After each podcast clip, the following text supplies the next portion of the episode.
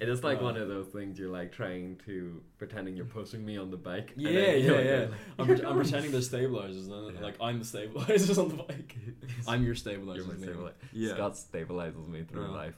Um, yeah. So did you stay up all night? Uh, I did, yeah. I got home at about four o'clock, and then I got about two hours sleep. I was also like eight pints in, so Yeah. I'm kind of I'm not I'm in a bit of a bad way. I'm in a bit of a bad way right now, but my voice sounds okay, which is good enough for this. So. Well, see, for anyone who doesn't know who we are, we're both in Ireland, which means if you're watching an event like the Super Bowl, you have to stay up until what four? Well, it start like for us it started at eleven thirty at night, Yeah. and then finished about four. Yeah. So it was awful, but awesome at the same It- time. it's the it grind. also was an awful game, but Yeah, because at least when you're what's it? Do you remember the one two years ago with the huge oh, you know comeback? that, that was fantastic. No, yeah, but and and now here we are. here we are. Ah. But this ain't no Super Bowl podcast. No, we are going to talk movies. Movies, yes. So as you may have heard, I don't know if we introduced ourselves by name, but I'm Liam, And I'm Scott. and this is at Don't care how cringy that Yeah, sounds. it's really crazy. When this baby hits 88 miles per hour, you're gonna see some serious shit. They don't drink milkshakes, I assure you. I have two guns, one for each of you. With the power of Grayskull. Well, there's nothing like experimenting.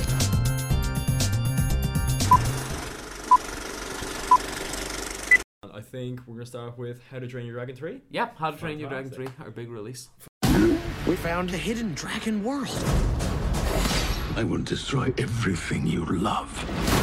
If Grimmel succeeds, there won't be dragons left. Suit up, gang. You brought a baby to a battle. I wouldn't do that if I were you. We have to protect the hidden world. Show them what you got, bud. God, I love that dragon. Rated PG. His third film in the How to Drain Your Dragon franchise, where we follow the story of the Viking Hiccup and his dragon Toothless on their many, many adventures through the Viking world. They've had two adventures. They've had two adventures so far, and a TV series, so they're doing pretty well. They've had multiple TV series. Multiple TV series. Yeah, no. there's at least three Netflix original TV I shows did about not it. know that. No, Yeah. Mm. I, I knew there was like one. I didn't know there was a few. Yeah. But anyway, we come onto the, ter- the third film where Hiccup is a grown man. It's set, I think, two years after the previous Oh, one. one. One year, sorry, after the previous one, where Hiccup is a grown man. He is chief of the tribe, and he is trying to just balance all of this and balance the trial and also, also trial and tribulations of his dragon being the alpha of all the dragons. Along juggling it with his own personal battles, which fl- led on from the second one. Yeah. So if you haven't seen the second one, don't listen to this. But And how deep in the spoilers do we want to go? Uh, um, we should try to stay mainly non spoilers for this Yeah. Hmm. one because it's not out in America until the twenty second. Yeah, uh, and personally, from in my own opinion, I think we should keep light on spoilers because this film is absolutely fantastic and a very satisfying conclusion to anyone who's seen the rest of the trilogy. So I highly recommend you go and see it. yeah. So um, what was like your personal history with the franchise before you seen it? Um, before I'd seen it, I had actually read the books when I was a kid. I had read the books, which are vastly different from the films. Like, they, and I say vastly, I mean like they bear no resemblance at all. Like Really? the only resemblance, like Toothless in the books, is a tiny little green dragon the size of a house cat. He is nothing like the dragon he is in the film. Hiccup does not age At all? Like he actually no, he starts out twelve years old and he ages book by book, but it doesn't do the five year jump that the second year did film. So by the end of the um, the end of the series, I think he's about seventeen or something. 17? Yeah, or eighteen. But like he starts out at like ten or eleven. Is it a direct adaptation? at It's a all? dir- it's Any an of ad- the it's films? a it's a on, it's a very direct adaptation in the fact that it takes the Viking setting and the character names and Yeah. the dragons, and that's really it. And they kind of just do their own thing, which I'll be honest, I much prefer because the books themselves get needlessly complex and needlessly Really? stupid. See, I actually didn't even know it was a book series. Hmm. Really? until No. Yesterday, Like, wait, who told you it was yesterday? it's like I was just looking it up, uh, prepping for this, and Yeah, I was like- like, because if you go into IMDb and check the writer for the new film, I, Yeah. I'm pretty sure I don't even know who the author's name is. Um, Chris Cressida. Cressida Cowell, yes. yeah. How many books is there? There is, I'm pretty sure there's like thirteen or so. There's there's quite a few books now. There's hang on, I kind of so there is one, two, three, four, five, six, seven, eight, nine. There's eleven books or twelve books. Sorry, now Yeah. like it's a full and it's finished now. There's a finished series. The series finished only like four years ago now. So Yeah. you're reading How to Train Your Dragon. I was reading How to Dragon. Drain Your. It, it's the first book came out in two thousand three. I was a Diary of a Wimpy Kid. Oh really? Yeah, and we all know which one had the better trilogy between Diary of a Wimpy Kid and How to Train Your Dragon. Yeah, it was Diary of a Wimpy Kid. Yeah, no, no, no definitely. doubt. I mean, it wasn't even a trilogy; it was a quadrilogy. Like, It was. Yes, you yeah, have. I the- didn't even I didn't even see anyone after. the f- I saw the first one. I never saw anyone. But anyway, on to dragons. What about you? Like you, because I think you were talking about this before, but you've only ever you and I's ever seen the films, and you saw the Yeah. film with your dad, and you were Yeah, I seen the first one um, when I saw the first one on release day back in 2010, I think. Hmm. Um, we were running late for the cinema, and we I think we were going to see something, some other film. I couldn't even tell you what it was, but um, we just seen uh, How to Train Your Dragon was starting, and it was in Yeah. 3D, and it was just after Avatar 2, so we're like, Oh, 3D, yeah, yeah. this is This is this is it. this is a It- thing, yeah. Yeah. So I remember going in, I was just like blown away by surprisingly the animation, which doesn't really hold up now. Yeah, because you look you look back at it now, and they're like the flying scenes are still as beautiful as they Yeah. were when I saw it, but like the character models and kind of the backgrounds still don't look that great. Yeah. like. I think it was also good because it had humor and heart, and also a really good story. it was like it, the thing I really love about this entire trilogy in general is that if you look at it like from an outsider point of view, it is a very simple story told very very well. Yeah. Like every story kind of follows a very al- almost cliche story of here is really good hero Yeah. fight really evil villain with all these sidekicks, and it's a very as like much as I love the films, they are are all very very predictable. Second one notwithstanding, but they the- all can be quite predictable. Yeah. Um. Actually, rewatching the first one last week, one thing I did notice a lot of the comic relief characters I found to be quite annoying compared to when I was younger. Yeah. So mainly with the amazingly named Rough Nut and Tough Nut, and uh, like who one of them is Christian Wake was I don't know. Yeah, I didn't know that. Um, Oh, I don't know. Hmm. I think that's Rough Nut. rough. That's tough nut. That's tough nut. Actually, I'll, I'll get it. on- I mean, um, What is it? Rough Nut is Christian Wake. yeah, Yeah. rough nut is Christian. and then Wake. It- Tough Nut was actually T.J. Miller. in The yeah, First two. he's not now though. No, he's it's- I don't know who it is now. It is. I think is it is it Nick Kroll? No, it's not Nick Rowe. It's a guy who's like he's not really an actor. Ah, okay. He okay. played Justin Ruppel or uh, probably Ruppel. oh, fair enough, fair enough. But he- He's known for being like that word I can never pronounce. Uh, miscellaneous. Miscellaneous. Miscellaneous crew in Yeah. Spider-Man: Homecoming. uh, Which- Furious Eight. hey, I respect all miscellaneous crew because we've all been there. What does that actually mean? Uh, miscellaneous just means like other, Well, like other? Ex- extra. Like you have We're just in the background. Yeah, no, no, like he's just like he's done small bits of work that are not totally noteworthy, but like we have to include anyway. I don't know. It's like you, it's like you put in the light bulb that started the light, kind of. So um, also with it, um, another thing I don't like a character who I felt a lot s- more strongly um, positive about in the other two was Craig Ferguson's character Gobber. Yeah, like I found him to be very annoying in the first one. I think the thing I think that kind of goes for all the characters. in The first one is that what there are some that are very well done, like Hiccup, Astrid, and Stoic, and Toothless. They're all they're probably the best characters in the whole franchise, I think. Yeah. But in the first film, other than them, everyone is very one note. But they were the directors of the first one. Was Dean DeBlah who made um, the first? He made all three, directed all three. He but did all was three, with- and he Mm-hmm. made Lilo and Stitch. He did make Lilo and Stitch, but him and it was Adam, Chris Sanders, Chris Sanders, yes. who they were given, they were assigned to the project by DreamWorks. Oh, for really? Fourteen months before release, and told make something of this. Like that's yeah, that's actually incredible that they were able to do such a good film in 14 months though. yeah, and there is no better.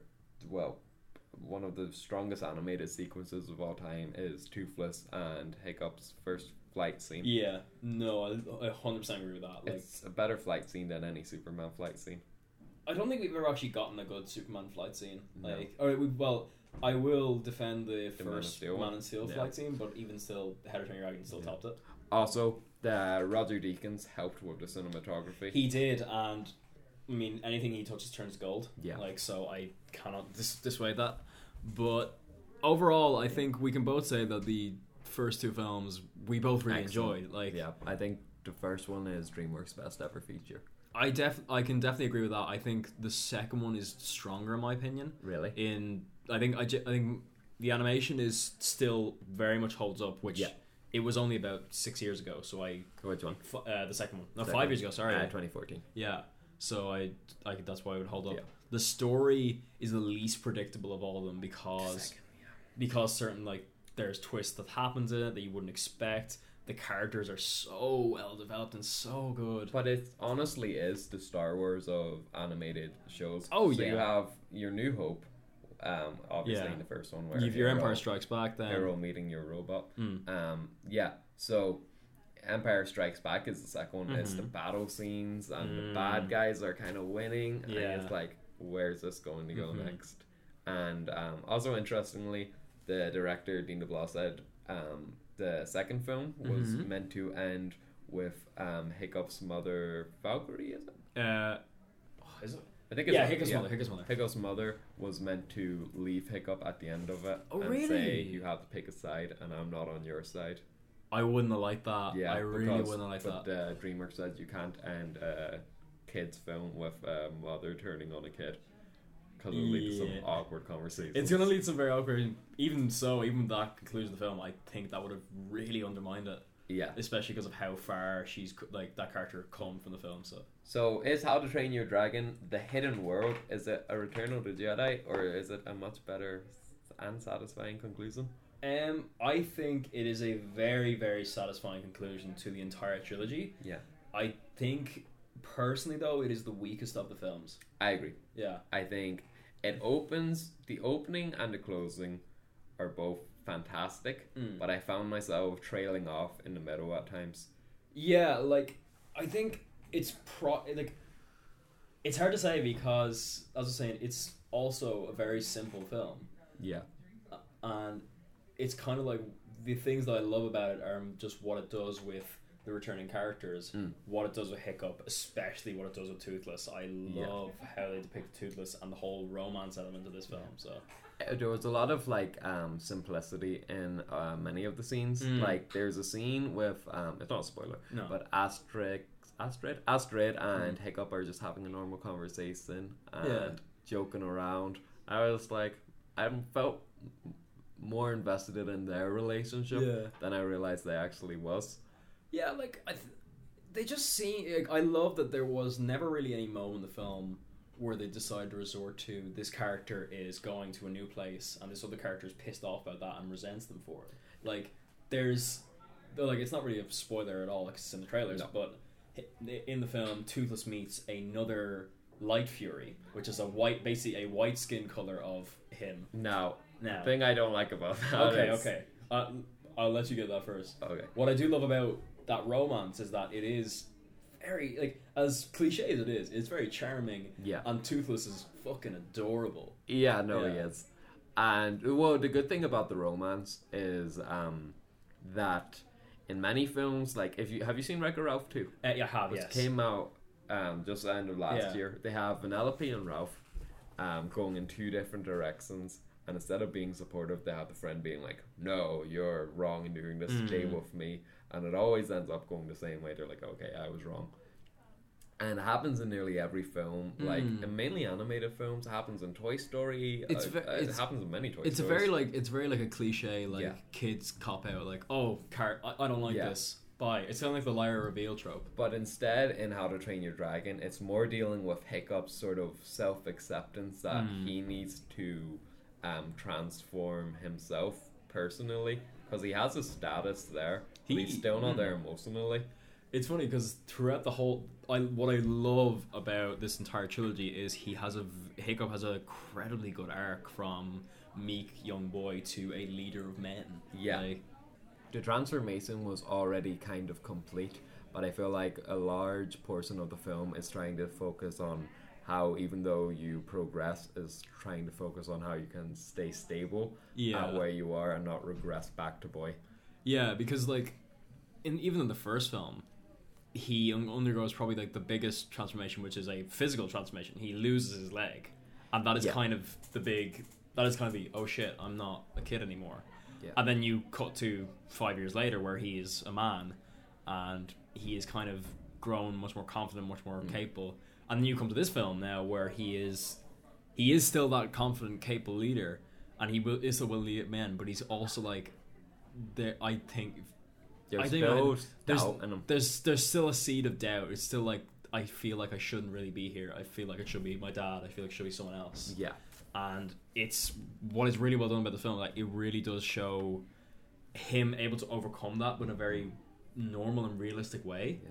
So The vocal performance by Jay Baruchel throughout the trilogy is fantastic. I genuinely think this is this film is his best performance in his career so far. Because I, like I I couldn't name you many others. He's in um I was on a weird how in This Is the End it's like, oh hey, it's me, your friend Seth Rogen. Oh and James Franco. And Jay Baruchel's the lead character for some reason. Well, like I don't know. I don't know. He's a very.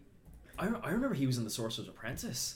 I remember really enjoying that as well. Like Even when you go into the cast on IMBD for How to Train Your Dragon, he's like the sixth person down. yeah, like I think is that above Kate Blanchett and Kate Harrington and all them like so. Jared Butler's top, Jared Butler's top. Kate really? Blanchett's second, Kristen Wiig, Kit Harrington, Jonah Hill, Fucking and hell. then Jay Baruchel. I literally Jer- like, and you forget because like and Jay Rochelle has like ninety percent of the lines in this. Like he is he's the protagonist. He's the main character. Like So this is what I mean. He's most known for the first two How to Train Your Dragons, Mm. This Is the End, and Goon.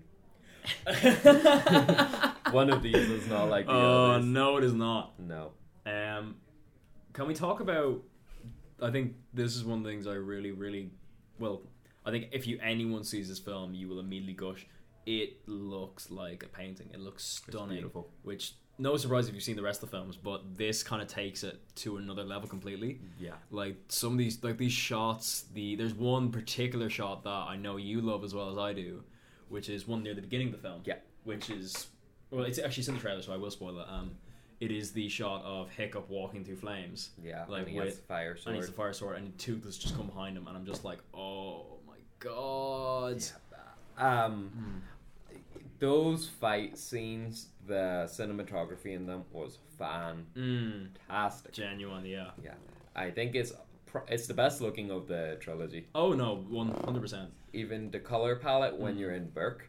Now that it's progressed a few years, Yeah. Mm. it's like this little utopia. And I think especially when you get to the hidden world portion of the film, that is dazzling. Yeah. Like it looks magical, nearly so.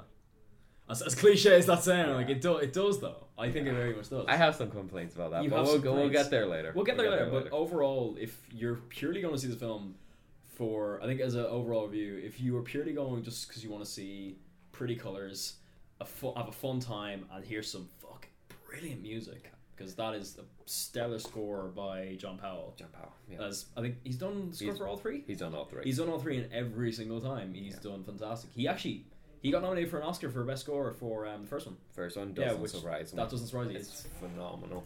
I feel, I feel like we're gushing more about the other two than the third one, which kind of speaks volumes. Like, Yeah. See, it's not that the third one's bad. The No. thing about the third one is there where I felt fully engaged through all three acts of the other two. And this one, there is a portion of it where it feels like like there's some side stories in it. Like they put a lot of focus on the characters they didn't put focus on before. Mm. Like when I first went out, I was like, "Oh man, I'm so happy they put focus on like uh, Snot, who's Jonah Hill's character." Yeah. And I'm like, "Oh, they gave Rough Nut and Tough Nut a story," Mm-hmm. but I'm like, did they need it? I see. I kind of, I'm kind of because this is the last film in the trilogy. Unless they decide to milk this franchise for any more, I really hope they don't. But I feel like they wanted to try and wrap up as much as they could and give people arcs that they wouldn't have necessarily before. But was were they arcs or were they moments? I feel like there were moments which they were fine moments. That's the thing. I don't think they were even bad moments, but that's all they were moments. It's just like little bits. I didn't enjoy the um, subplot of Snot and Kid Har- and yeah, Herod yeah. and the whole and also um, Hiccup's mum, who we really should know her name. I think it is Valkyrie. I, I am almost It's- positive. it is. feel it oh, it's it's Valka. Valka. Valka. Almost, almost. You got it. Valka. Valka. Valka, Valka. And um, I felt like even her character, who was so significant in the second one, she's reduced to. She's she's has a nothing part Hmm. She to play in this. is. She's a mom. She is literally the mom. Like but she's like a mom in the same way like in Moana, Moana's mum was just Moana's mum. uh, and that's like that sucks because she was She was uh, three dimensional. She was three dimensional, an integral part of the second film. Like, Yeah. she's the reason the plot happened. But like anytime the story focuses on Hiccup and Toothless, their relationship, fantastic. And the side characters, not so much. I think anytime I hook on Hiccup, Astrid, and Toothless, those three characters are all just it, it works, it flows. If it's relationship between Hiccup and Toothless, which is all, which is it's just any time it's never had a dull moment. There's never been a bad moment in the entire franchise series. I could I might argue a bit for the second film because I really didn't. There's one I have one criticism of that film. It is that. They Definitely. decide the the death of Stoic went into the oh it's your fault it was clearly your fault you Yeah. didn't save him which I'm like oh come on man you know better than that but again the relationship in this film is the strongest it's been though Yeah, definitely. And it's also it's n- it's always been sort of pet like as well. Even when like Hiccup's the Yeah. alpha, um, it's still like oh, he's like my dog. yeah like that's like it's like Toothless you forget is like technically the most powerful dragon in the whole world He's more of a leader than Tooth or Than- Hiccup is. Yeah, like he is he is running the dragons, like Yeah. all of the dragons in as opposed to Hiccup who's running this small island. Yeah, they can. As as opposed to Hiccup where he's just running the small island. And I don't know, it's kinda it's kinda weird how it's still say, seen as like, yeah, this is just my dog. Yeah. He's grand. Uh, one thing we need to discuss is what are your thoughts on the villain Grimmo the Grizzly? and let me just make sure I'm getting Uh, that. Yeah, Grimmo the Grizzly. Grimmo the Grizzly as played by Mr. F. Murray Abraham. Yeah. Now F. F. Murray Abraham, he's a very good actor. I very I very much enjoy him in Amadeus and in like anything else I see Grand him in. Budapest Hotel. Um, Grandpa was out of hell. He was in Star. Trek- He was in Star Trek Insurrection. Yeah, which I don't talk about. Or he was in Scarface. What? Who was he in Scarface? Uh, I can get him now. Was he a lead? I think he was Omar Suarez. I think I don't remember. I, I, I haven't. I haven't haven't seen seen. I've Scarface only in seen a while, Scarface. yeah. I've only seen Scarface like once, but F. Murray Abraham, great actor. Grimmel. Um, It starts off very well. Grimmel has a great introduction, Yeah. and then it just kind of falters. I think purely for the fact that he's just not really in the film. No. Well, his actually there's Hiccup and Grimmel's first um, encounter with each other is terrific. Yeah, I thought that was great. But I was distracted the entire time he was on screen. He looks like the Adam Sandler's vampire in Hotel Transylvania. Are you for- like I don't like I no, don't- honestly, Google Hang on. um, Grim the Grim- Google the Count from. Okay, for- okay, I'm gonna look at him first. Look at Grimmel first, Oh god, he does. and then he if you put up put up a side comparison of him, it just like that's that's not no like how do you you're not even in the same studio. no. Like that's They actually is their face shape. I think yeah, it's a very s- uh, no, it is. I get what you mean is the face. Uh, Yeah, it's like oval. Well, when I first saw him, I was like, that just kind of looks like it could be played by Mads Mikkelsen. Yeah. Like, and when I found out it wasn't, I was like, all right. But overall, like, he's a. I feel like he could have been the net because, as great as Francis is, there are no good villains about. There is you who voiced the villain in the last one? uh, Jaimon Hansu. Where am I getting that I thought that before I've seen it, um, I thought Army Hammer was playing the bad guy. Why the hell do you think Army Hammer was playing the bad guy? And then I was like, I don't know, does Army Hammer have a connection with How to Train Your Dragon? he doesn't. Does he? No, I, he probably doesn't. He I'm just like- definitely doesn't. No, no, it was, it was Jaimon Hansu who was. He's in everything. He's genuinely in everything. Like he was, he's he was in Fast and Furious. He was in, he was in Guardians of the Galaxy. He's he was in Aquaman, and he's gonna be in Shazam as well. Like He's getting around. he's getting here, he's getting paid, so I respect that. But um, he was Black Panther as well. Well, thankfully, when you Google Army Hammer How to Train Your Dragon, um, what you get is Army Hammer to play Batman in Justice League. Oh Christ! yeah. But um, yeah, like this franchise just does not have good villains because I, for the life of me, I can't remember what the villain of the first film is, if there even was one. there, there is. I'm pretty sure it was just like There's the big dragon. It's a big dragon, yeah. Yeah. And then the second film, it's another big dragon, And uh, Drago. and and yeah, Dragos. John, yeah, big. Sh- all I the thing I remember that the villain was just the fact that he went. Rah, rah, He was rah." meant to be the big bad of the third one. There wasn't meant to be he wasn't meant to be in the second one. It was just meant to be Hiccup's mom and the dragons. I feel like the thi- I feel like actually I'm kind of glad they didn't do that because for one I don't I think having a motherly relationship was something that the series Yeah. could have they could sorely needed. it wasn't in this film though. It wasn't in this film, so it's great. Yeah. But when you look Grimmel, it's just like you're not good at all. Like it's kind of like he just has he's evil. He wants to. What does he actually He, want to do? his only thing is he's a night fury hunter. yeah. So, um, he does hunt. he's- he he hunts night furies. But I didn't get. He didn't have really a motivation. They I explained it briefly. What was it? Was it like? uh, well, was- actually, no, I won't spoil it. Like, so, No. but it's like it's not. I don't think it's not. Like, the don't- fact the fact I can't remember it is it's Yeah, it's not important. Like, Yeah. um, so what I have in my pros, it's visually stunning. Visually stunning. Visually stunning. Visually stunning. the direction by Dean DeBlois is terrific. Hundred percent. Yeah, and actually, he's only had um through four features now. Lilo. Well, yes. he has a documentary, but f- four. Four uh, four animated features, which is the three headed main dragons on Leo and Stitch, which is kind of Mm, That's a good me- track it's, It's a record. very good track record because like It's all friendships. it's all. Yeah. no. Yeah. Ah. I don't know what he's going to go on to next though. I I don't know because. I'd like to see him. I, what I'd really like to see him is try out an original like animation, as opposed to adapting something. Do you have any major negatives of the film? Yes. And one blaring negative. Okay, okay, I'm, I'm actually Okay. Kinda, I'm kind of worried now. So in this movie, Hiccup falls in love with the girl dragon. What is her name? Light Fury, which translates to in English, girl dragon. she has no character. She's Like- a girl dragon. I uh, They didn't even name her. toothless. Yes. You, you said hiccup. It's like, oh, Tupla, why keep calling him? Y- Yeah, Hiccup? I, I, I mean, apologize. although in, uh, you can make the argument that like they're two interchangeable characters, but um, But- yeah, yeah, I can ca- I can agree with that. Like, uh, at- yeah, no, like, does she Oh, have a voice or I spoiled my list. Whoops. because I'm trying to think. She Actually, doesn't have a voice. It's like, it's the same as toothless. Like, Yeah, but sort of like it's more.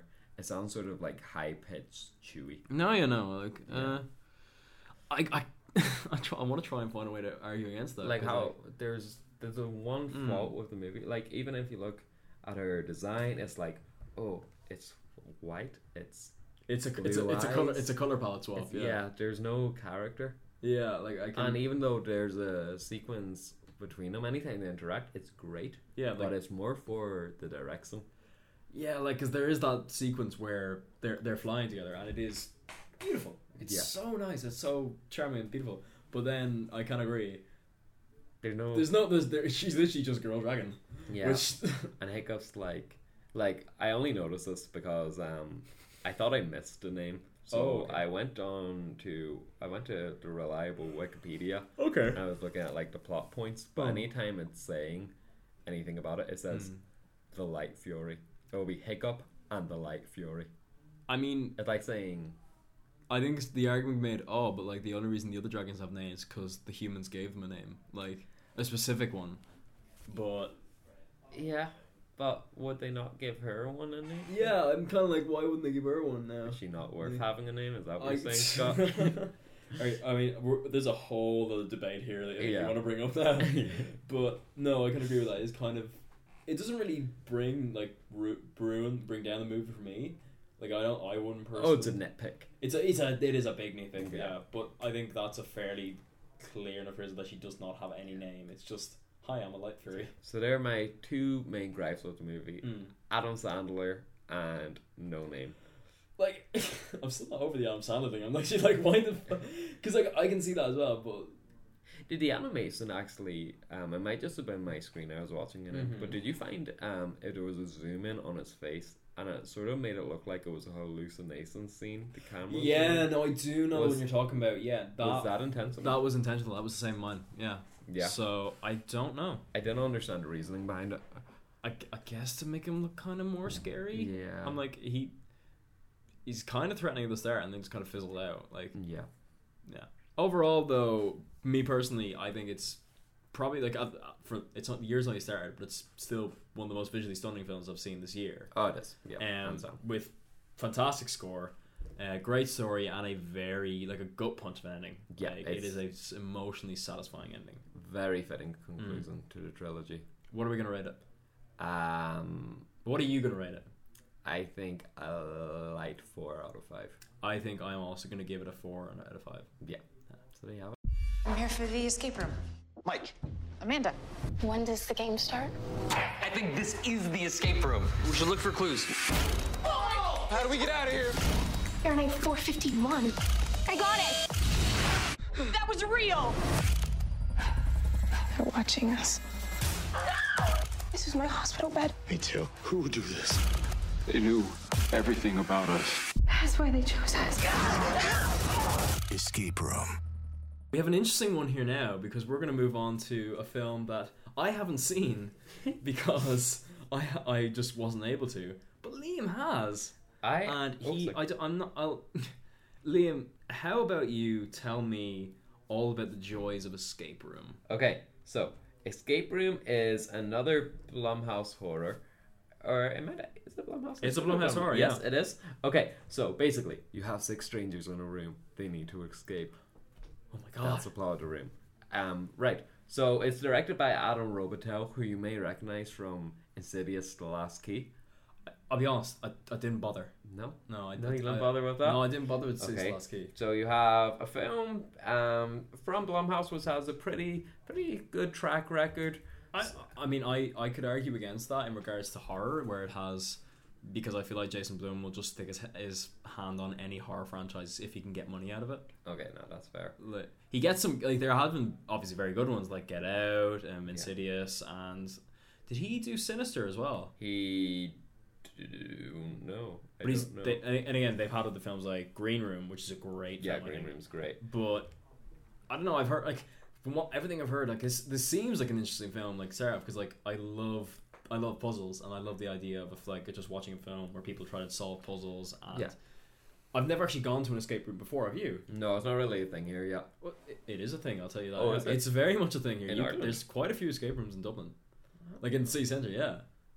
we must try that. I, was- I, I don't think I will. No, so. Um, But tell me.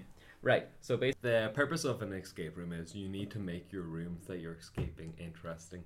Yeah. If you have puzzles that the writers clearly don't know how to get out of them, Mm. then you're not going to have a good movie. You need to, Okay.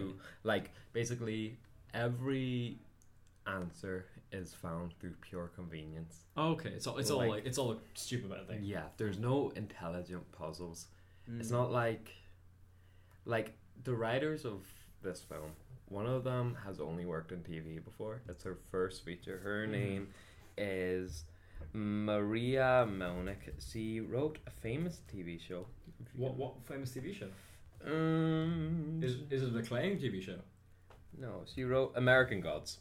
American Gods. American, Amer- I like American Gods. Yeah, but she wrote it with Bragi F. Shutt, who I believe is Finnish.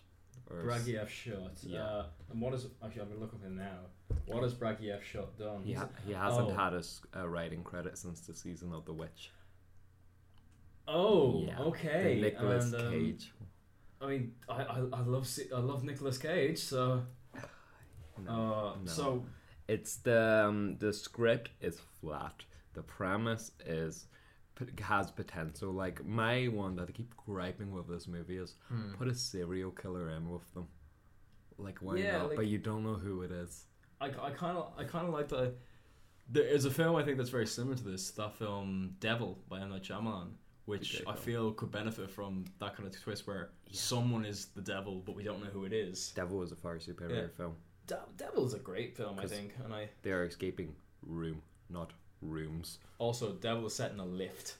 Yeah. Mm-hmm. So like it's like already tense as hell. Yeah, no. Um, if you want um, to have a couple of drinks, go see it with your mates and be Yeah. like, what are some of these special effects? One of them is clearly using Snapchat. There is um, a scene where two characters are tripping on drugs. Okay. Yeah, and it's like has like a big like lights flaring at their faces are doing they're using Snapchat weird filters. movements. And you're like, you're using Snapchat. Is it literally like the what, what filter? Um, you know the one that makes your mouth big and your Oh, eyes is it like actually that It one? looks like that. it That's- probably isn't. that's but really stupid. And it has um a sequel plug. A sequel bait, yeah. Sequel bait. Yeah. I'm. I kind of want this to be a thing where we, because I'm very. T- if one of us doesn't end up seeing a film, I really kind of want. I want to see how much you can convince us to see it, because I'm kind of half tempted to see this. Oh, film. okay. So, so Like- okay. Let me give you reasons to see it. One, if you like um, being insulted for liking video games, Okay. you'll like that. Two, if you like pure convenience, Okay. Um, three, actually, a reason to see it. My only pro with this movie Okay. I have is that the s- uh, what do you call it? The whoever was working with props and like Yeah, set production set design, design, very good. There's one room which is a bar, Okay. and I'm like, that's a nice set. But- It's a but- nice bar. But you know I'm grasping at straws Yeah. here. And I, I, I, it's funny because I really love whenever I see a film. I really hate when I'm watching. I'm like, I could think of a million different ways I could have written this better. well, Like- you will think of more than that. Oh, it's, stop. It's painful. So, So- escape room, don't see it. I gave it a one and a half out of five. Okay. For I remember enjoying Jay Ellis. And that was it. I can't remember why. I seen this about a week ago, and for the life of me, this movie has has passed me. Okay. And also, when your poster is um, a woman, look, a jigsaw. It's- Get it? Jigsaw. Oh yeah, it's a woman with like uh, pieces of her face missing and replaced with skull. I to mean, look like it's jigsaw. it's a it's a nice poster, I guess. it though? It's neat. What's that It, I bit? mean, that's that's onto your teeth. yeah, but Like, I, I don't I don't know. I No. don't. I can't. Tell. yes, don't don't see So- it. It's a January release, Okay. so that's all you need to know. Well. Aware that Dee's asked that all his art be destroyed. Get rid of it. Box it off. I can't save you.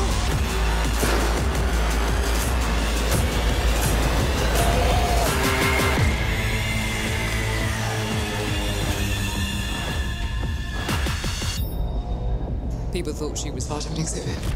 We're trending on Instagram. Speaking of January releases, we move on to our final big review, which is the newest Netflix original film, Velvet Buzzsaw, starring Jake Gyllenhaal and Rene Russo.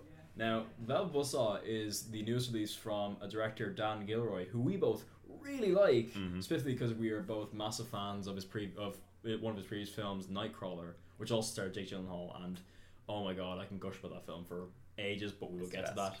But Velvet Buzzsaw is a kind of satire, kind of horror about there's this art critic played by Jake Gyllenhaal who is like his word is God, and they find they one character finds this that a guy in her a guy in her apartment complex has died has committed suicide, but he had like a his entire place was covered in these paintings that anyone who looks at them they're almost transfixed. They're like, oh my god, this is this is new, this is amazing. So they decide to sell them and they decide to put them up and saying is like, oh, we just found these and like we're gonna make lots of money and it's all good, but it turns out there's a curse. Huh? Uh-huh. and yeah, like I don't know, this this film it's it's It's hard to decide if you, you like it or hate it. I'm ge- I'm genuinely like because there are there are a lot of bits that I really like about it and a lot of bits that I really just flat out didn't. I will start off with just kind of what worked for me. The, Okay. The thing that the things that kind of worked for me was the satire elements of the kind of like art world or like that whole kind of bubble. Because I kn- personally as well, I know people like that, like from Yes. working in film, working in arts in uh, Ireland. I know people like the certain characters in this film, Critique can be so emotional. Predict- like like and uh, it's a very good point because Jake Gyllenhaal's character like Is- uh, especially at the start is just hilarious like it's it's honestly it's a very good performance I think like it's a perfectly fine performance but it carries him and Rene Russo carry the film. Rene Russo and Jake Gyllenhaal do very much carry the film, which Rene Russo I think can honestly do no wrong. She will always Yeah. give a good performance, even if the script like she was in she was in the Adventures of Rocky and Bullwinkle, and she's one of the best parts of that film. God, Yeah. That is a grab. Like no, I'm Yeah. genuinely like like no, it's a terrible film, but she is hilarious in it. Yeah. But the two of them, they kind of hold this film together, kind of like if Jake Gyllenhaal like art critic character, he goes around to all the char- other characters and giving his view most most people everyone's trying to suck up to him and like give him more praise and he's like eh and the whole like kind of everyone everyone is an a- like this is the one thing like everyone is an asshole everyone is a complete asshole which is both true to it and I love that kind of satire element Yeah. and in there there as well placed in the script where it is qu- objectively funny That's hilarious. like it, there's there's a lot of like pop moments where I'm laughing out loud Also- a lot of things that Tony Collette says I laughed like out loud Can we take a minute to appreciate the uh, Gyllenhaal's character name? oh yeah no you can say it because I won't Morph Vanderwalt. like I'm not gonna lie, I full on I did I didn't I didn't I didn't actually hear it right when they first said it. I was just like, what? And then they kept saying it's like morph, morph, morph, and I'm like It's that's probably not even the most ludicrous name here. Oh, you Rene Russo's playing Redora Hayes. yeah. No, I remember there was Redor, there was John Dondon, John Don John Dondon. Um, Tony Collette's playing Gretchen. That's an art Yeah. name if I've heard one. yeah. Um, what is David Diggs' character in it? Like Damrish. Damrish, yeah. Yeah. David, uh, David Diggs is, is just in this film. I don't know what he does in the film, but he's just there. Like What? Where do I know him from? uh, Hamilton. I see. I, I'm Uh, not on that Hamilton buzz yet. Um, what else has he been actually? Because he's been in Hamilton. He was in. He's kind of just around. Like he's just been in a few bits and pieces. he was in Ferdinand. He was in Ferdinand. He was in Blackish. He was in Blind Spotting. Ah. Um, he was in. He was in something recently. Uh, he was in- Unbreakable. oh, he's in Unbreakable. Kimmy Smith. He was in Tour de Pharmacy. If you've seen that, No, I haven't. no, you should. It's very funny. Um, and he's going to be in the upcoming Snowpiercer TV series, which I didn't know was happening until now. There you go. I'm, I'm, I'll watch it. Yeah. Yeah. But anyway, to get on, like that's my only kind of positives. See, The- and when- do you do you does you take many positives like so? what you're saying about the art critique Mm. side of it um, this film right i've had this crazy late night thought Okay. imagine this film without any of the horror okay but you turn it into a devil wears prada style comedy where you have um, Morph played by Jake Gyllenhaal being like the head art critic, Being like Meryl Streep. Yeah, yes, that's it. but he gets a new intern played by Timothy Chalamet, and he has to bring him through, ri- rope him through the Yeah. rings, and he's like putting him through the burner and just ripping into him. Sawyer would be a Devil Wears Prada or ripoff, Hmm. Like, but but it'd be it'd be a good Devil Wears Prada ripoff though, and it's because it's funny because you could even have the whole plot of the painting. They found the paintings, but you know just without the horror. yeah with that. Yeah, I think we can. I think we'll get onto that. That's the basically the thing that drags this movie down is the horror because there are moments in the film that are genuinely creepy. The this, it's in the trailers, but the shot the hobo man. I think Yeah. that's one of the creepiest like things I've seen in a while. Like it just, it's kind of exposed face, the voice, It's the eyes. it's that the got me. eyes. The eyes look so weird. But every all the other kind of horror aesthetics and horror elements, it's just not good. It's very run of the mill jump scare, or you're looking at something and it moves. Mm. Yeah. And it's, there's nothing. It doesn't really bring anything fresh to the table. It's it's funny because like the maj- the f- like the first maybe I think forty minutes of the film is just straight like kind of comedy, satire kind of thing, and then the c- like, not, the horror is just kind of more shoehorned in. It's not really done well. I th- I felt that um I th- I'm not sure if I'm pronouncing her name right, but Zaw Aston as Josephine. Zaw Ashton, yeah. I was very disappointed by her performance. It's funny because I, I actually think she's quite a good actress. I've seen like the other bits I've seen her in. I've Fresh seen her Meat. in Fresh Meat. Yeah. I've seen her in Doctor Who, uh, and a couple other bits. And she's quite a good actress, but like How did you feel about her in this? is she's serviceable. I think she's trying. She's like because the, the, her character is aw- like an awful person. Because she's for one thing, you're stealing the art of someone who's just committed suicide and said, "Please do not show this to anyone. It burns." Yeah. this." And she's like, "I don't care. I'm gonna get go get rich." Which, if you want to have that kind of practice, that's fine. But then you're also kind of trying to make her the protagonist, and but I don't want to. But I don't root for her. I thought her accent was all over the place. Well, she's supposed to be English. Oh, is she? Yeah. I thought she was going for American. No, no, I think she's supposed to be English. Yeah. you or- sure? I think so. Did I it mean, state this on the film? I don't think they say in the film. I just kind of like assumed she was English I because of her assumed she accent. was trying to do an American one because Because well, if she's because if she was trying to do American accent, that just wasn't. yeah. Oh But- no, I'm, I'm curious about that. Yeah. I don't, I don't know because she's it's probably like she's probably my least favorite character by virtue of the fact that the performance is quite bland. Like there's nothing to it, or if not even there at all. my most disappointing character. I would say that having John Malkovich in a film and not really utilizing him. John Malkovich is asleep for this entire film. He is Yeah. walking around like a s- like. There's, I think he has maybe like two or three major scenes in the film. Like one is he's at the art gallery, he sees the art, and he There's one in his place. He's, too. he said they say he's an alcoholic, so he just starts. He just someone there's just a glass of whiskey passing by him, and he's just like, he just drinks, and it's just like he's like nearly touching the air, and then if you've seen him in Bird Box, you've seen him in this. I feel like that's the only reason he's in this film is because Netflix were like, here, we need you to be in our film as part of your contract. The one that annoyed me the most of Wasted Actor is um, Billy Magnuson as Bryson. You may know him as AirPod Guy in the film. He yeah. is phenomenal in Game Night. Mm, he's yeah. terrific. and he's, and he's kind of like because he's what is he in this? He's I just don't kind know. of I didn't under- there. I didn't understand his character. Because I remember there's like one point where he's talking to um your one like Natal- Nat- Natalia Dyer from Stranger Things. Yeah. And he's like, oh, I, I I just help out, but I've got some art down the road. You know, I'm up and coming. And yeah, and I'm like, it. He kind of just mumbles it all. It doesn't really say anything. And then he gets killed. What spoilers? I, it's on Netflix. You can watch it.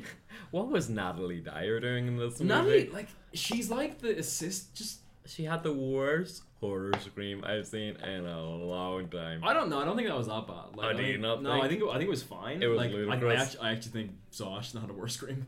So which one? The, I think Zaw um, actually. Oh, yeah. Especially towards the end, but Oh. I know she like I thought she was she did she did what we could she could with the role because it was literally just hi I'm shy girl. Um, yeah, but in regards to the actual horror in it, Mm. where do we feel it went wrong? I think purely on purely I think the film went wrong by including horror elements at all because it's just by bringing in this kind of like whole thing of oh my god there's a specter we, that's like inhabiting this work it's like it doesn't it doesn't add anything to it it's just like oh there's a ghost that's kind of possessing the painting and it's trying to kill everyone and the horror elements itself like you can have it can you can have a horror element and like not work not work if the horror elements are actually portrayed executed well Yeah. but even then like they're not at all It's like the supernatural elements of it fully explained. No. No. Mm. It, I think they kind of say at one point that like he painted with his blood, but Yeah. other than that, it's kind of, like they don't explain s- the Sumash at all. It's just like oh, No. it's happening. Um, see, the thing is, it's starting to make me think in Nightcrawler. Was it down to Gilroy or was it down to the performances? I think with n- see, I didn't know. I was actually re- as I was researching stuff for this film, I stumbled on the fact that he also directed um, the Denzel Washington, Washington film Roman uh, J. Roman J. Israel, which I personally didn't enjoy. Like Yeah. I thought it was it's it's another film where it's like it's only going to be rising on the fact that Denzel is there.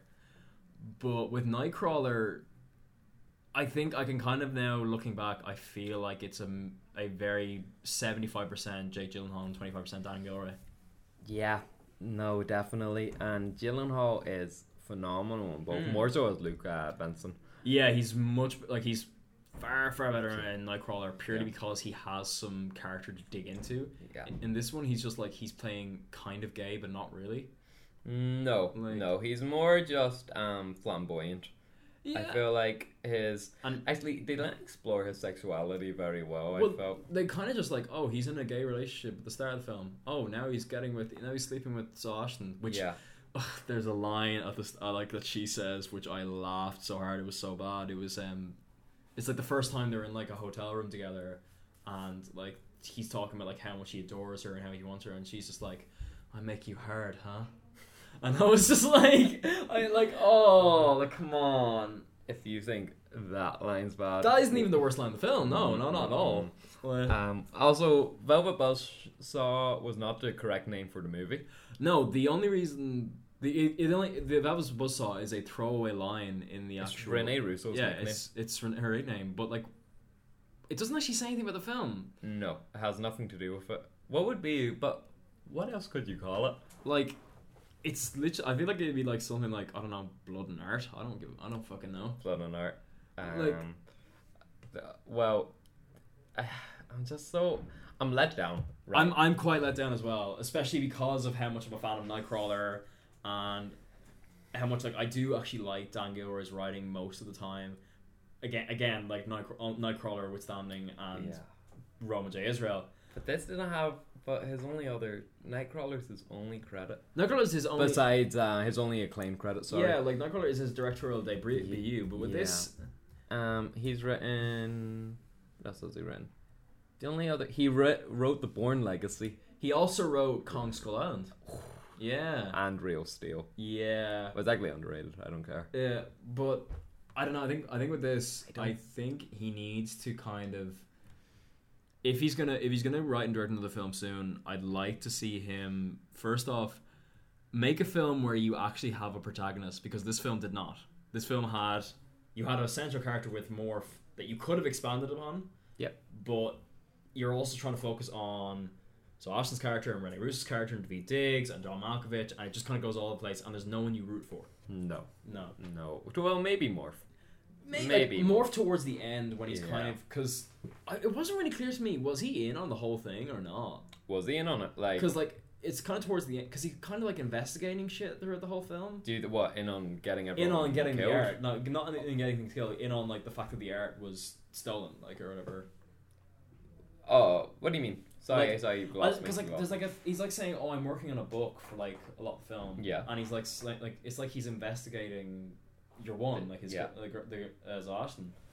And I'm actually I, I'm just kind of, I'm kind of like, what was he doing? I think he was just trying to. I don't think he was in on it. Like Oh, I felt like Morph was Morph was the protagonist, and he was trying to get people to stop buying the art. Yeah. And I don't feel like he was doing it for his own intentions. Like there's a scene with him and um, Coco. uh, Yeah, Towards yeah, the end, and he like he sort of has a heart to heart with her a little. Yeah, he's like he's like I do. Is here J.J. Long does a good breakdown. Like he's Yeah. very he's very good at the old breakdowns, even though I. I feel bad because he, he he doesn't give a bad performance. He gives a good performance, but I'm still looking at like this is There was exactly one tremendous scene in this film, Which and is- undoubtedly tremendous. Okay. Funeral scene. Phenomenal. like no. I can 100 percent agree that that is a phenomenal scene. It's Jake Dylan. It's Morph um is critiquing uh casket. Yeah, at like a like funeral. the, the, the, the first line he critique he like s- what is, he says like why the hell would you want to be trapped in that for all eternity? Yeah. And everyone's like, why the fuck are you critiquing a funeral, man? Like, And uh, it's I don't know where it went wrong. I, thi- I think I think generally the tone we've taken from this is that we're disappointed. We're disappointed because we know because it could have easily been a very very like good like kind of Wall Street style satire, like a Yeah. very like a and it didn't need the horror elements.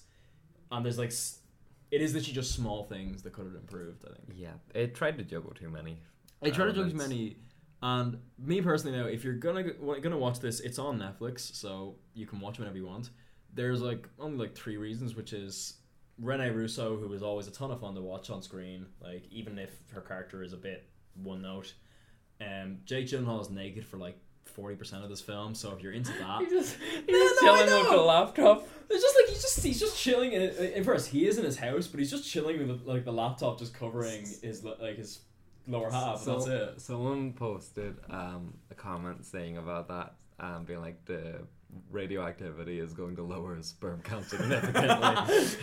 But like, there's just some there's moments in the film where he's just like walking around butt naked. yeah, but you And want then there's it- a lot of ass. Yeah, I mean, there's a lot of Jake Gyllenhaal ass. There's a lot of moments where Jake Gyllenhaal's just having sex with, um, Zoe Ashton, and it's, it's fine. Like it's That sounds like a velvet buzzsaw. in the that background. does sound like a Velvet Buzzsaw. Um, yeah, there's there's a lot of moments where Jake. Oh my god. Um, I'm just gonna keep going. I don't think. um, I'm, Yeah, no, no, it's not. Like the long ones where Jake Gyllenhaal's having sex with Zoe Ashton, and like if you like Jake Gyllenhaal, which let's be honest, most people do, like he's a very handsome man, amazing actor. He's gonna be in Spider Man. He's gonna be the best part of the new Spider Man movie. Yeah. I hope to God. Um, He then will. go see that, and fi- finally, it is kind of fun. It is funny. I ca- I won't deny it isn't funny in parts, and it's not if not engaging, it'll at least serve as decent background noise. Just what's Nightcrawler? yeah, no. Honest to God, just watch Nightcrawler because Nightcrawler is so much better in every way and works as a much better satire film. If you've seen it already, re- rewatch it. Just like oh, like I actually I might actually watch it when I go home tonight because it's it's so good. It is so good, and I'm so disappointed that this is where Dan Gilroy has fallen. But hey, Jake Gyllenhaal is still Jake Gyllenhaal. He's still making good stuff, so that's all I care about. Yes. Hey, you know what? This critique, it's draining. so we're. Go- I think we're gonna go. For me, I'm gonna go two and a half stars. Um, I'm with you. Yeah. Yeah. Fantastic. I think now we come to the big moment. This is the big.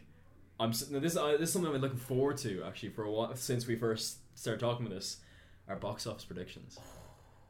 This is. We still have no official. We still don't title. even have official title, but we're gonna go box office Bonanza. bonanza. Box office bonanza. And then like this is the bit where you put in the the Bonanza music.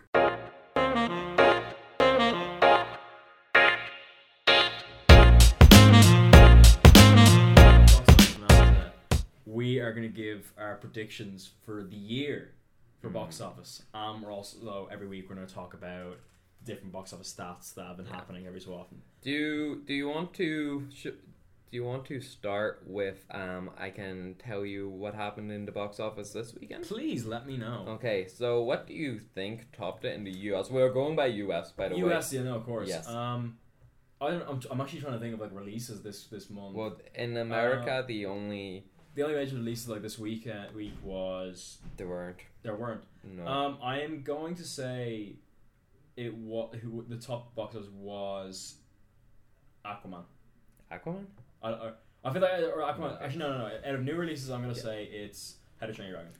That's not out in America. Oh yeah, no, damn. I Mm-hmm. no. don't- it um, was a very low week in the box office. uh, Escape Room. nope, that came out January 1st. Damn. Okay, Oh will my I run you God. through the top 10? Go ahead, please. Okay, number 10, They Shall Not Grow Old. Yeah. N- yep. And number 9, Escape Room. Number 8, A Dog's Way Home. Wow. Yeah. Okay. Number 7, Green Book. That's a movie. Yeah. We'll talk about that soon. Mhm. Um, number 6, the best movie of last year, maybe. Um, Spider Man Into the Spider Verse. Yes, please. hmm Number 5, Aquaman. Yeah, I knew it'd be on there, like so, Yeah. because it somehow made a billion dollars. Number 4 is a big flop in The Kid Who Would Be King. Mm, yeah. I'm so sad. Like genuinely, that's mm, one of the more sad things for me, mainly because of how big the budget is, and that's Joe Cornish's second flop. Well, as of today in America, it has made thirteen million dollars. That's upsetting. That's very Oh, I upsetting. think it's a fifty-five million I budget. think it's a hundred million budget. Oh, is it 100? I think it's actually. I'm gonna. oh, look it it's set to lose up. fifty it's like million, sets it, isn't like- it? It's like I believe the term I saw was box office disaster, which oh, um, yeah, it's set. It's set to lose fifty million. That's which is that's really That's sad. terrible.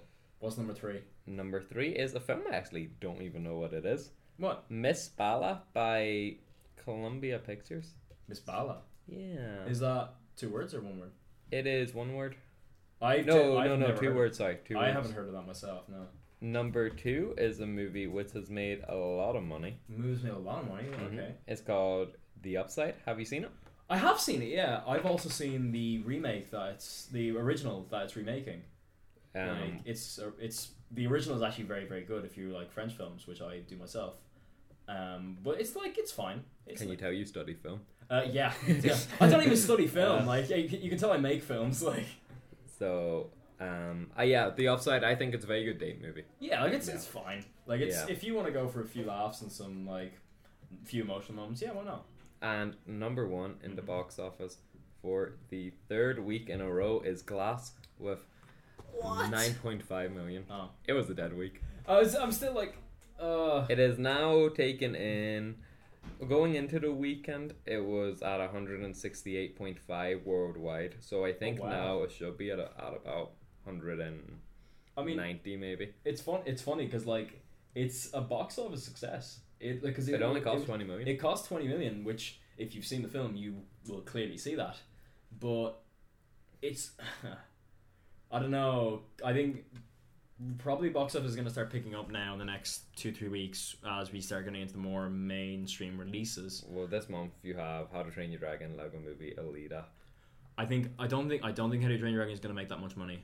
Personally, I, really. I think well, if we're going to start our predictions for next week for topping. Oh, I have um our ones to predict for next Hmm. Oh, yeah. week. Okay, so How to Train Your Dragon isn't released until February twenty second. That's ridiculous. Yeah, it came out in Australia even before us. I mean, Before I'm, we I'm, had I'm it. not complaining because hey, if you want to live in Ireland, like and see movies early, go ahead. Okay, do you want to write down your predictions? I'm gonna write. So can you give me the Okay, ones that are so it's How to Train Your Dragon. How to Train this weekend? Yeah, for this week coming coming. Yeah. Okay, it's not How to Train Your Dragon. Okay. Oh. It's Cold Pursuit starring Liam Neeson. Okay. So that is it's sort of like a Fargo style Yeah, yeah. story. Okay. Um, I'm going to go an opening of seventeen million. Yep. I think because I isn't that like, hang on, isn't that the film that's basically Mr. Plow? Yeah, no, it's Mr. Plow. And uh, so basically, the summary of it is Neil Coxman's quiet life as a snowblower, right? Yes, Mr. Plow. Okay, okay. Yeah. And Oh. I it mean, stars I, I'd kind of be down to see that. Liam Neeson, Emmy Rossum, Tom Bateman, Julia Jones, and uh, ever so brilliant Laura Dern. I, I actually, I am kind of up for seeing that. I'm not gonna lie. Yeah. Um, That's been released. Is that being released alongside Lego Movie Two? in America, yes, Yeah. we don't have it for another week or two. Oh, shit. and the budget hasn't been revealed as of yet. Mm. So I'm going for 17 million. I am gonna say about fifteen million. 15? That's it. Yeah. Okay, and also we're keeping points on this, so we're going to do closest million. Oh yeah. Yes. And we're gonna about I'd say mm, after the next couple months we'll add up who who gets the most points and I feel like there'll be some kind of forfeit out of this. I don't know what it is, but I'm sure it'll be very embarrassing for one of us. Yeah. Um, we also have coming out in America a film called Everybody Knows, which is a drama um, thriller starring Penelope Cruz and Javier Bardem. I've heard that's really crap. I've heard that's terrible. Like, Yeah, well, it's on a 7 on IMDb and a 63% on Rotten Tomatoes. oh okay, So it seems to be. They're a couple. am I they are, right? they're married, yeah. Which Yeah. I mean, it's Javier Bardem, so who wouldn't? Yeah, it's so far it's made thirteen point eight million worldwide. Really? But That's it's incredible. I think that's purely in France. Oh, oh, it's a it's only it out in came France. out in May two thousand and eighteen. Everywhere else except America, I think. I'm actually yeah. Am I right on that? Like that's what Yeah. I think. I really hate staggered release dates. I really do. Like I'm kind of like if you can release everything in the same week, why like why are you leaving stuff? I don't know. Four Four million. million. Four million. Four million. Uh, I'm gonna say two. Two? Yeah, I don't even think it's gonna break because I know people love Penelope Cruz and I know people love Javier Bardem, but like no one is marketing this film. Okay. So I'm gonna say So you two jot million. that down. Um coming up as well this weekend is our big review of next week. Ooh. The Lego movie two. Ooh, um, I don't know because obviously it's riding on the hype of not only Lego Movie and Lego Batman movie, more probably the Lego Movie though. Yeah. And I don't know. It's it's weird because I feel like it's just gonna be an, a film people are gonna just take their kids to. Um, I am gonna personally say it's gonna open about twenty five million. Okay, I'm going to say 38 million. 38 I think it's million. having a big opening. And I was going to say 45, but you threw me with your Mm. low one, so I'm saying 38. Yeah, it, that's, that's the thing. It's like it's it's. I'm not denying it's not. It's not going to be probably. I think I think it probably is going to be a very good film. It's already getting fairly good reviews, and Word of mouth does a lot. word of mouth does do a lot. I agree with that. But I I be real. I have seen two posters for that film here in Dublin, Yeah. which I know that doesn't do a lot, but like even still, I have not. I'm not really. See, I'm not really feeling the hype around this that I did around the first one. Okay, well, I think we're g- both going to be extremely wrong. Did you write those numbers down Uh, I did with the first two. um, for Lego Movie? Yeah, Lego So- movie. yeah, I'm gonna. Write So, that you down. said 25, and I Uh, said 38. Yeah, I f- are we extremely wrong? Well, I'm just saying. No, this is not say that us extinguished podcast hosts. Oh, yeah, no, of are course, wrong, of course, yeah. But um, the first film's opening weekend was 69 million. Oh God! So I think we may have. Oh. Yeah. Okay, then that's Yep. um. So we're just gonna go to the prodigy. We'll talk about you Lego movie next week. Woohoo! We'll go the prodigy. The prod- prodigy. Prodigy. Sarah's young son Miles' disturbing behavior signals that an evil force has overtaken him. Feeling for his family's safety, Sarah must grapple with her maternal instinct to protect Miles in favor of investigating in what is tur causing his dark turn. It has Taylor Schilling from Orange is the New Black, um, Jackson Robert Scott, who I haven't heard of, and Peter Mooney, who sounds really familiar. He's Uh, he was in Rookie Blue. Rookie Blue and Camelot. There you go. So okay, Yeah. Um, um, right then. Have I I just don't think that's gonna make that much money at all. Eight million. Like, I th- I I I honest to God give it about four. I'm going eight. Purely. I, I I feel like uh, for all these I'm just going less than you, but like I'm being very cautiously optimistic, uh, or sorry pessimistic. Yeah. But I'm gonna say four million for the prodigy, purely because like, it just it just looks like a very run of the mill film, and while I'm sure Ch- Taylor Schilling is loved for Orange is the New Black, I wouldn't really be arsed to go see a film with her purely because she's in it. Due to technical difficulties, unfortunately, we are going to have to leave it there for the evening. Thank you so much for listening, and you tune in next week for more.